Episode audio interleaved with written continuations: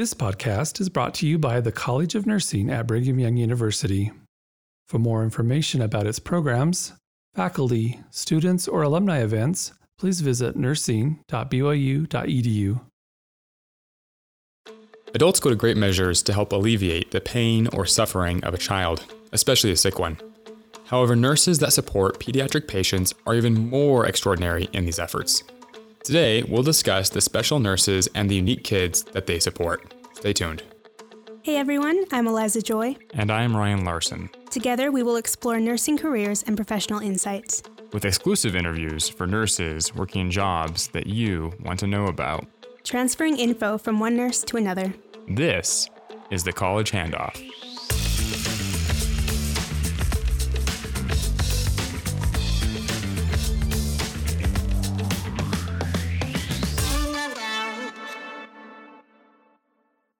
Welcome back to the College Handoff.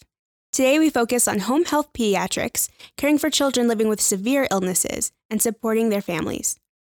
We'll hear from two local organizations Ivy Lane Pediatrics in northern Utah and Brades' Place in Orem, Utah, that use registered nurses for home visits to address private duty nursing, respite care services, and pediatric school nursing. There's even a discussion of pediatric palliative care and other in home services. Let's get started. We have two guests with us today. We have Jessica Anderson. She happens to be an alumni of the College of Nursing at BYU. And we also have Wendon. Uh, both of them work at Ivy Lane Pediatrics. Welcome to our show. Hi, thank you. Thanks for having us. To start off, would you guys mind explaining a little bit more about what your organization does? Sure. We are um, a pediatric home health agency. Um, our owner, she started back in uh, 2006. Um, some of the bigger um, home health agencies were starting to get rid of their pediatrics. And so she wanted to still help out and started her own agency and just kept on a couple of kids and about a dozen nurses and started to grow it from there. Um, so what we do is uh, go into homes of kids who um, are medically complex and take care of them. Some of them have 24 hour coverage and others it's eight hours. So we go in and help the parents out, um, whether, you know, it's during the day. Um, sometimes they need to go to the store or, or whatever. And uh, so we're there to help um, take care uh, of their medical needs. Um, most of what we do um, is at night, so mom and dad can sleep, um, so they they can get that rest and and care for their kid um, during the day. So, and recently, um, earlier this year, we were actually purchased uh, by a company called Amazing Care Home Health out of Colorado, who basically got started the exact same way in 2005, um, he left a big uh, home health agency and started his own because uh, he didn't like the direction that it was going in and cared more about the money than the patient. And uh, so, what we do is try to focus on our patients and our employees first, um, that's what we do, right? As we take care of the kids, and um, most of our nurses uh, become part of the family. We're actually going to um, change our name on January 1st. So when we were acquired, you know, there's a lot to that on changing the brand and and the naming and and everything. So we're technically Ivy Lane Pediatrics, an amazing care company. I want to turn to Jessica now. Jessica, because you were a uh, student and you're an alumni of the College Nursing, when you were an undergrad student here, did you ever think that you would be working with pediatric kids like you are now? No, not at all. Um, I think I had had children of my own by the time I graduated. And I think a lot of moms feel the same way that when you contemplate what you want to specialize in, just the thought of doing pediatrics is kind of difficult because you have your own kids and nobody wants to see children, you know, in pain or suffering. Nobody wants to you know, poke a kid with a needle. so uh, I think a lot of people shy away from pediatrics for that reason. Um, but to my surprise, um, working with uh, private duty pediatric home health has been not at all what I expected. And it was completely natural and enjoyable. Um, and it's just been one of my best working experiences in my career.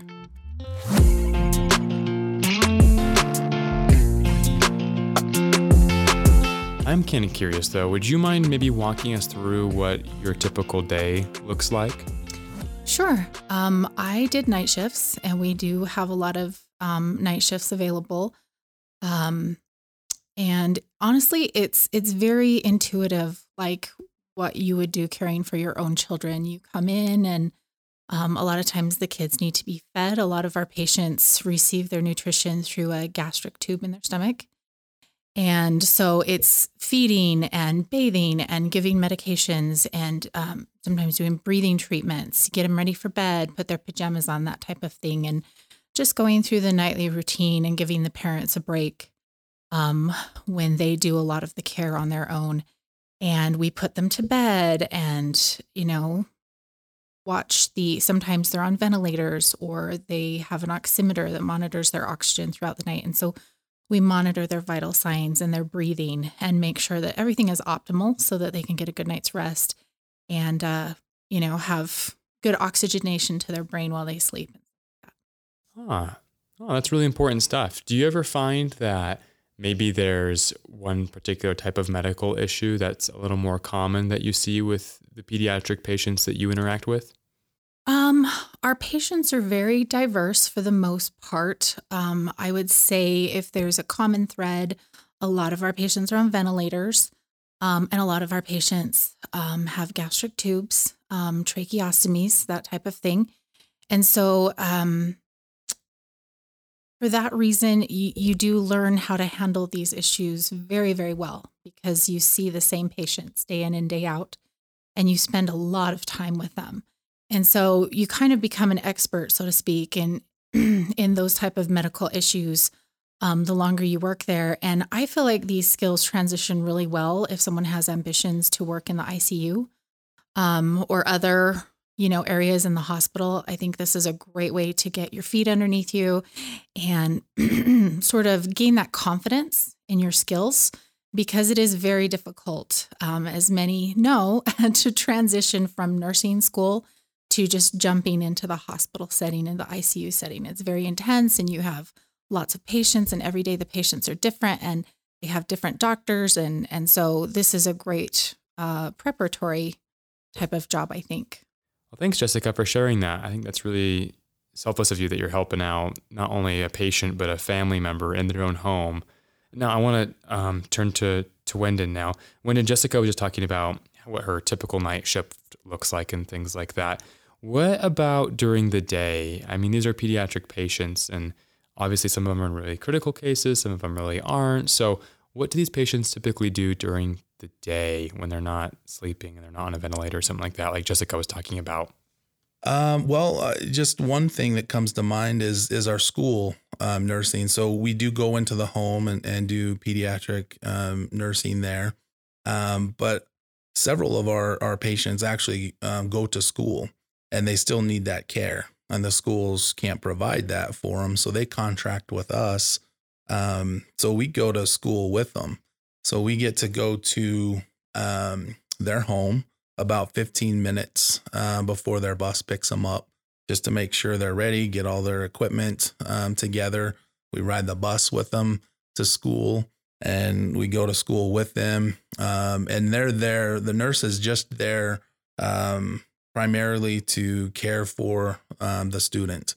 Um, the teachers and the teacher aides will handle their education, but we handle their medical needs um, while they're there. And then we ride the bus home with them, and we have about 15 minutes um, to just check in with mom or dad, um, let them know what happened at school, um, the cares that were provided there, and they leave. Uh, so that's a that's a service that a lot of our nurses like. Um, you know, sometimes um, it's it's it's a variety. You know, we get to go into the home and care for them while they're there. Um, and then we also get to go to the school with them so that they can still get a good education. Uh, but we're there to make sure that um, medically they're cared for. So yeah, we're we're contracted with eight school districts in in Utah uh, to provide that care for, and uh, we love the schools. We love working with them and, and providing that care so that that our kids can go to school and, and still get that education.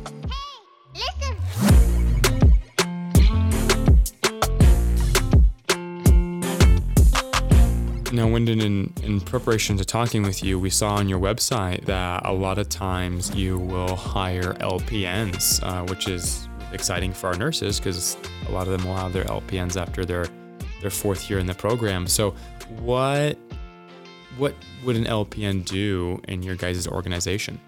Yeah, we we love LPNs. Um, we some of them we only keep for a year, year and a half, because a lot of them will go on and become a registered nurse and they have ambitions to, you know, work in the hospital in the ICU or the emergency room or something like that. And, and we're totally fine with that.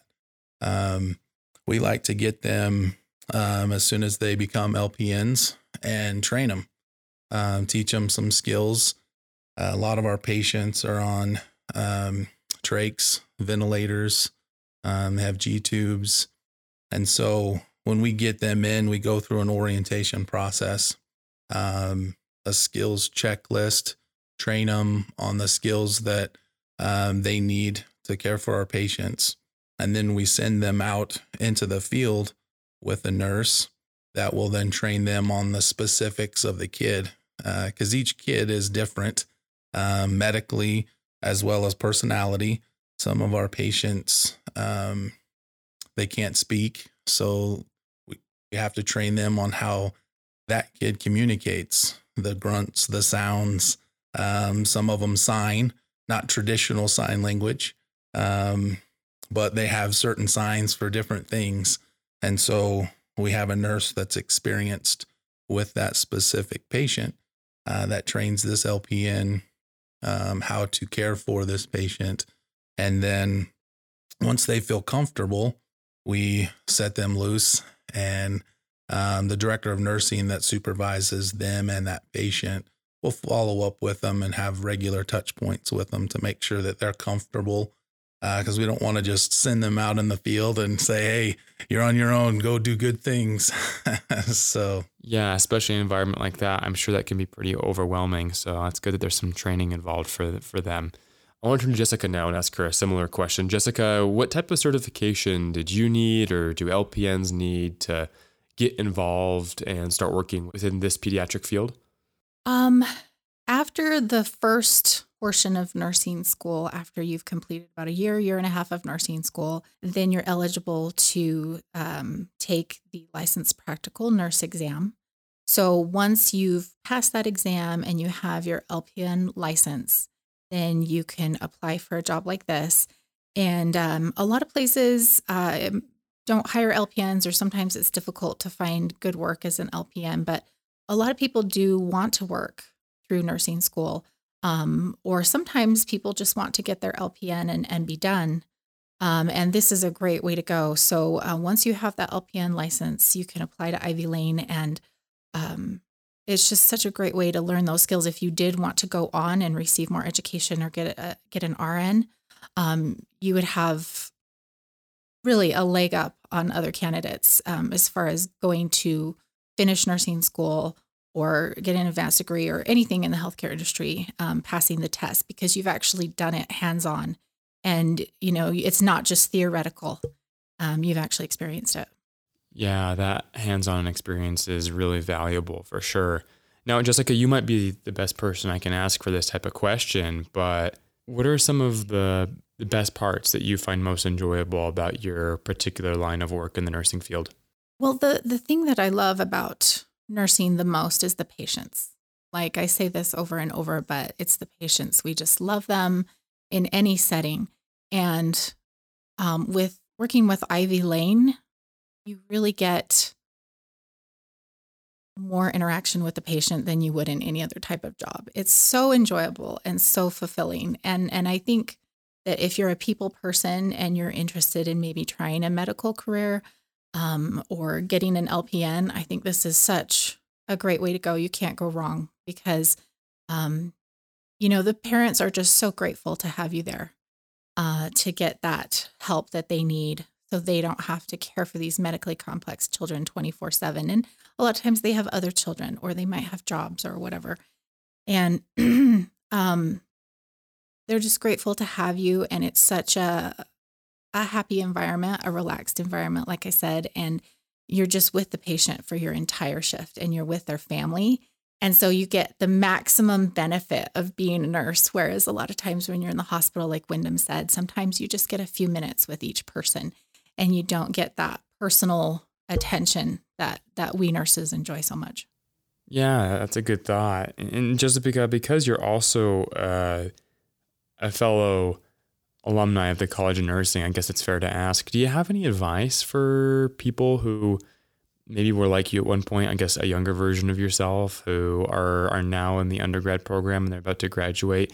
Maybe they're considering pediatrics, maybe they want nothing to do with with peds. What what advice would you give to a younger self or an undergrad student today? Yeah, I feel like if I could do it all over again, um, like I said, I didn't know that something like this existed in the nursing world. Um, it's such a great job, so fulfilling. Um, you know, scheduling is really nice with Ivy Lane, um, different than at the hospital. I kind of dove in head first to the hospital setting in medical surgical, and and I wanted to get you know experience and and get my feet underneath me. But um, this would have been if I could go back and do it again, I would have totally gone um, to Ivy Lane Pediatrics first. And even though I wasn't interested in pediatrics, um, uh, like I said, I was coming off of a five year hiatus from nursing when I started at Ivy Lane Pediatrics. So I was a little nervous about using my skills again and, oh, you know, am I going to remember things? And this was the perfect job for me to transition back into the nursing world. Um, Wendon talked a little bit about the training process, and they really do uh, train you to be very familiar with each individual patient, and you're very comfortable before you start on your own and ready to go. Um, and it's a very, like I said, it's a much lower stress job than just jumping into the hospital setting. It's a great way to transition. And a lot of people may find that this is where they want to stay, you know, for the rest of their careers because um, it is very uh, low stress compared to other um, nursing professions in the hospital where it's very demanding and you know you constantly run run run all the time to get all your work done and and this is where you can think and process and um, do more for your patients i think than you can in a hospital you just give them your meds and and that's all you can about do. that's all you have time to do. Um, so I would have loved to have started out my career here, and and even though I wasn't interested in pediatrics, um, I didn't think I could do that kind of work. But this this is the job that was available, and and I was surprised um, how much I enjoyed it, and it's not as difficult as you might think. And uh, the kids are stable when they're at home. Obviously, you're not in the hospital doing invasive procedures or you know, giving them shots and putting in IVs, that type of thing. We that's the stuff that's not as fun for nurses, you know, to you know, because it's uncomfortable for kids and and they don't like that. But um, at home they're stable, and we just get to do all of the the good side of care, the fun stuff, and it's so enjoyable. And yeah, I just if I could have started my career there, that would have been awesome thing. Awesome thing to transition to adult care, even or any other type of care where you can get your skills really honed and be confident. Yeah, that's such a fun niche niche job, isn't it? Now, when I want to go back to you, a lot of our students they do have their LPN license. Uh, if they wanted to look for job openings in your organization, where would they go to find job openings like that? Yeah, so um, right now you can just go to ivylane.org and click on the careers tab, and we have all of our um, postings there. Um, and like I said, we we now cover all of Utah pretty much. So um, we have patients all the way from St. George up to the um, Idaho border up in Cache Valley. So um, we we've had nurses who have been in Cache Valley and worked um, in our Logan office um, on patients for a few years, and their husband got a job down in Utah County, and uh, so they moved, and well, now we just switch them to a patient down in Utah County. So um, it, it's worked out pretty well. Yeah, how fun how fun it is to be a part of a growing organization like that. That's really amazing and good opportunity for our students too potentially. Well, Jessica and Wendon, I want to thank you guys both for coming in and telling us a little bit more about your unique line of work. That was really fascinating. Thank you guys so much.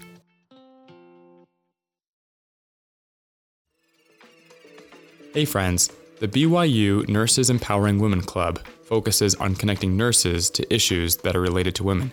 They meet each third Tuesday of the month at 5 p.m. in the Spencer W. Kimball Tower and welcome anyone to expand their knowledge of women's health and participate in service, learning, and fun experiences. Okay, um, in studio, our guest today is the executive director and founder of Brades' Place, um, which provides home based healthcare to children who experience long term illness. So, um, Becky Oakley, welcome to the show. Thank you.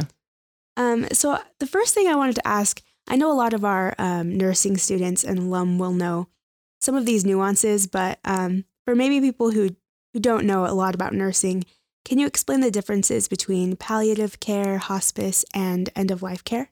Absolutely. Curative care stands separate from palliative care, and that's probably the best way to introduce it and to explain it. If we have a disease or an illness and we have curative care for it, things we can do to remedy the situation, to resolve the situation, then that's curative care. Palliative care stands separate from curative care, though we can happen at the same time. And palliative care um, works on increasing comfort, increasing function, decreasing the daily burdens that patients and their families have from their long term illness. Um, does that differ from end of life care, or is it, um, you know, a subcategory of awesome it? question. So palliative care, you can think of it like an umbrella. Okay. On one end, you have of palliative care, you have the diagnosis of the life altering illness. On the other end, you have end of life care. Okay. Palliative care covers all of that. Hospice is very much end of life care or leading up to end of life care. Home and community based palliative care can include any care focused after that time of diagnosis. Okay, perfect. Um, so you started Brades' Place. Um, what was the inspiration for it? Sure. As a family, on a personal level of inspiration, um, we were lucky enough to have a foster kid join our family who had medical complexities. Pretty sure we probably shouldn't have been allowed to have that foster kid because we certainly didn't have the training that we needed. We had no idea what we were getting into, but we knew we were happy to help. And so we did. And what we realized all of a sudden is the realities of what it takes to take care of a medically complicated kid, the effects that it has on the whole family, good and rough um, on a professional level, I think getting to know kids with medical complexities and how awesome they are. I think we can all think of one or two that we know in our life and they smile and they light up the room, or they're down the street and you wish you knew how to interact with them other than the high five, right? We can all think of that. And on the medical side of things, really just knowing we can do better by them and do better by their families. And those are the two inspirations for me for starting Brades' Place. What makes the care provided at Brades' Place unique from from other doctors? So our motto is actually, you know, unique medical care for unique kids. And that isn't only referring to that each of our children have unique diagnoses. Sometimes they're pretty rare and kind of one of a kind, but it is also that the care that they need is unique and not often found in most medical practices. To us, those are our entire practice, our kids with unique diagnoses and unique care. Our office is on four wheels. It's a mobile office. We don't have a clinic made out of brick and mortar yet. Um, and so all of our services are in their home where they need it, when they need it, at their most comfortable place, and where we get the best assessments done. That's unique. We're available to our families 24 7, which is really unique and also critical for our kids. Um, we are a holistic care. Um, we take medical care of our patients physically, emotionally, and spiritually. And we're also unique in that we provide care for their caregivers, for their siblings, for the entire family.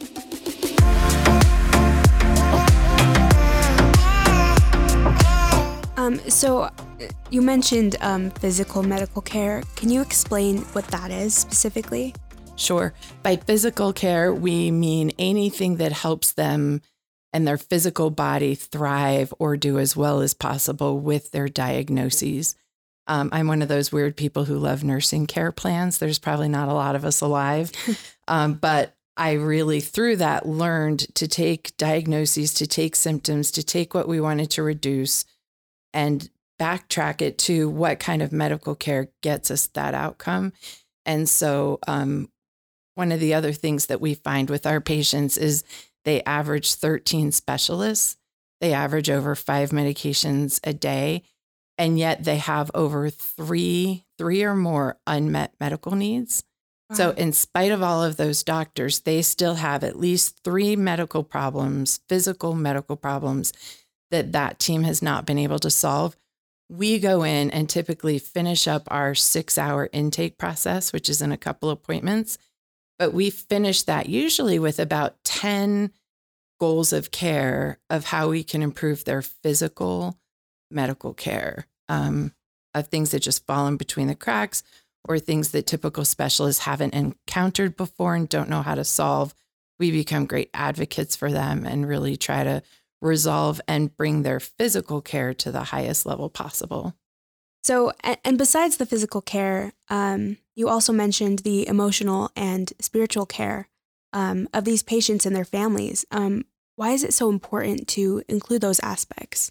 It is so important to include those aspects. The medical world has long recognized in hospice, including emotional and spiritual care. And I think we assume that's about death it isn't about death only, but that when we're living with complex medical challenges, it's an entire experience for all of the human components, right? It isn't just a physical experience. And we find that we need to involve the whole patient in holistic care. Um, an example of what I mean is that the number one prognosis of patient wellness is how healthy are their caregivers the number one prognosis of how's that patient going to do, we look at how are their caregivers doing and that's usually on the emotional side on the spiritual side. How's their resiliency? How how are they handling the day in and day out and emotional and spiritual side of living with medical complexities every day? Um so um specifically about spiritual care um is that religious care or is it separate from you know religion. How how does that work i guess? Yeah that's an outstanding question. So uh, we actually looked and looked for a definition of spiritual care that we liked that fit how we do what we do and we didn't find one. So we wrote our own in it. The first sentence is spirituality stands separate from religion but that we look for supporting patients and families with reconciliation with things that have happened in the past peace in the present hope for the future and then we also, if they have meaningful religious practices that bring some of that into the day to day things, we're there to fully support and help them with those things. But that regardless of people's religious status, everyone needs some reconciliation, some peace, some hope. And that's how we define spiritual care.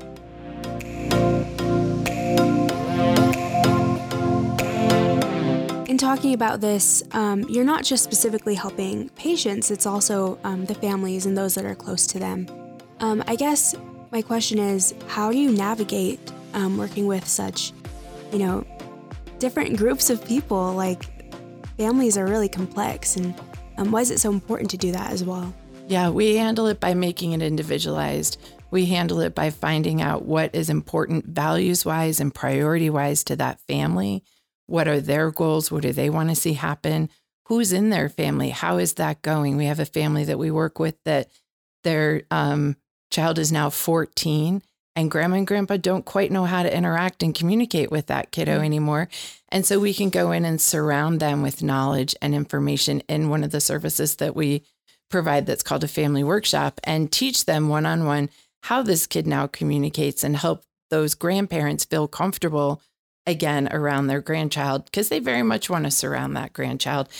The medical complexities just make that challenging. So when we go in on an individual basis, we're able to do that for them. Um, siblings who grow up with medically complicated brothers and sisters, they have needs unlike any other. Um, and their needs aren't just the normal, typical day to day kid needs.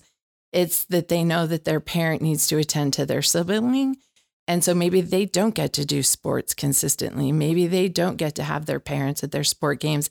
And then they get to struggle with do I want that? Of course they do. Their kid, do they feel guilty about that? They probably do because they know their parents have to be with their sibling. So we can step in and add extra layers of support and and really focus on them and give them some extra tools to deal with that. So, for our nursing students or even our pre nursing students, are there volunteer opportunities at Brades' Place that they can take advantage of? Absolutely. We really rely on volunteers. We decided to form our organization as a nonprofit. About 40% of palliative care is covered by insurance. And so the rest, we really need volunteers and people who can help out with it. Um, and those would include working with siblings. It gives an opportunity for nursing students or pre nursing students to go into people's homes and be working on the same kid that they would have as a patient in the hospital. We also have community events for siblings, for families, and we need quite a lot of volunteers to help be sure that those go off well. Um, and if if any of our listeners have questions about Brades' Place or um, palliative care or um, or how they can volunteer, what's an email they could reach you at? Absolutely. Becky Oakley at bradesplace.org. So that's spelled B E C K Y O A K L E Y at B R A D E S P L A C E dot org. Becky Oakley at bradesplace.org. Awesome. Well, thank you so much for coming in today and talking to us about this. Um, as someone who doesn't know a lot about nursing, I feel like I learned a lot today. Well, thank you for having us. It's a great, great thing to be able to share our story and the needs of our patients.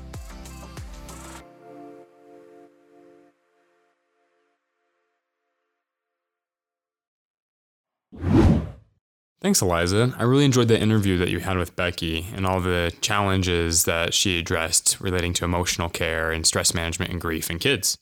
Yeah, um, and it was really interesting during the interview. She shared how spiritual wellness is included in what they do, um, such as identifying meaning and purpose in life, and how that can look different than expected. Mm-hmm. I also loved your interview and how they mentioned sending a nurse with the child to their school it's really important that these kids have, you know, someone that really understands their medical needs outside a school nurse.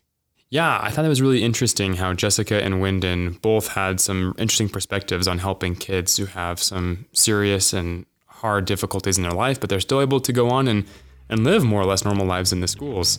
Well, that's all we have for you guys today. Join us next week when we'll learn from a chief nursing officer in Idaho. Remember to follow us on Instagram at The College Handoff and subscribe to our podcast so you don't miss an episode. See you next week.